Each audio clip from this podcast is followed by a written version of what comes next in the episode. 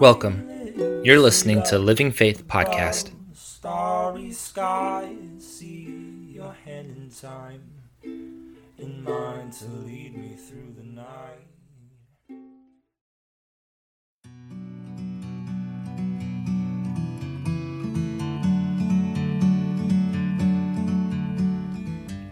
Well, hello there, Living Faith. This morning, after washing my hands again, I noticed I'd splashed some water on the mirror. And conscious of my wife's penchant for a spotless home, I, I grabbed a tissue to wipe the water off the mirror. And then I wondered if I'd used the tissue wisely. I, I can't remember that I've ever been conscientious using just one tissue. Yesterday, at the drugstore, my wife inquired about toilet paper. The young lady at the counter replied, We have some, but I can only sell you one roll. So Rebecca joyfully returned to the car with an individually wrapped roll of toilet paper for a dollar and eighty-nine cents. Now, call me privileged, but I've never purchased toilet paper one roll at a time. I imagine our elders recall times during World War II when rationing was common. Others could remember the gasoline rations of 1979 and 80. And now here we are witnessing shortages.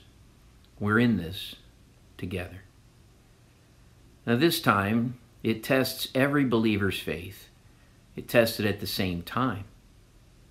Active disciples, we've witnessed others who have faced tests of faith we pray for and with that fellow follower who battles disease or experiences financial loss or relational trouble. But typically within a congregation, it's only a small percentage that are being tested at any one time. But now each of us finds our faith tested. We're in this together.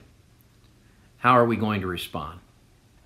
Under trouble's spotlight, does our professed faith turn into daily actions? So, this four part message will point to Scripture, it will stir our memories and strengthen our faith. But how you and I act afterwards is left to each one of us. In the series Jesus Beneath the Surface, we're reviewing Jesus' own words for describing himself. This week, our focus will be on John 15, verse 5.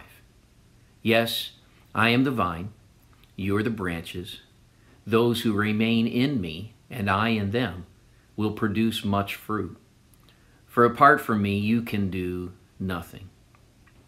This passage contains lots of meaning. However, I, want to center our attention on Jesus as our conduit, as our source. I want us to see the practical value of connecting to Jesus and maintaining that same connection. Followers of Jesus are the branches, and He is the vine. The branches survive, remain, continue, and produce as long as they're united with the vine. And this connection is so important that Jesus said, Apart from me, you can do nothing. And here, Jesus' emphasis is spiritual transformation. We're only going to enjoy godly developments as we remain connected to Christ. Yet, as the vine, as our conduit, this connection really has broad implications. Last Saturday, I challenged you to read the Gospels to review the actions and character of Jesus. As we've done that, we notice that Jesus is very attentive to people. He notices individuals and he notices groups. And furthermore, he pays attention to their needs.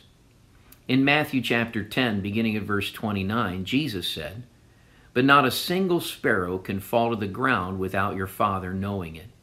And the very hairs on your head are all numbered. So don't be afraid.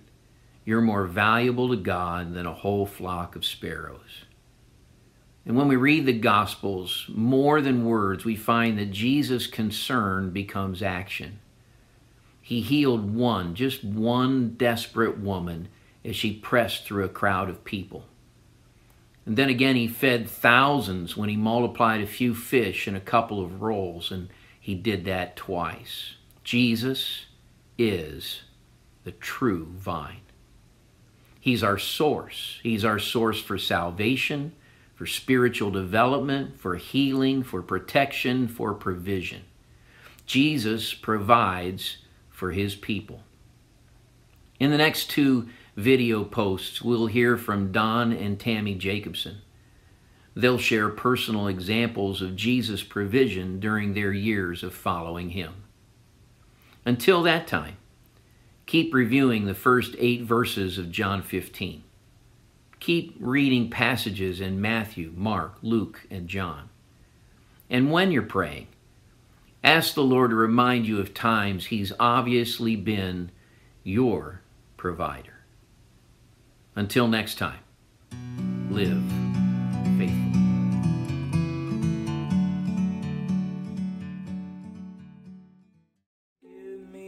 You've been listening to the Living Faith Everett podcast series. Tune in next week for the next part of this series, or join us online at livingfaithministries.church.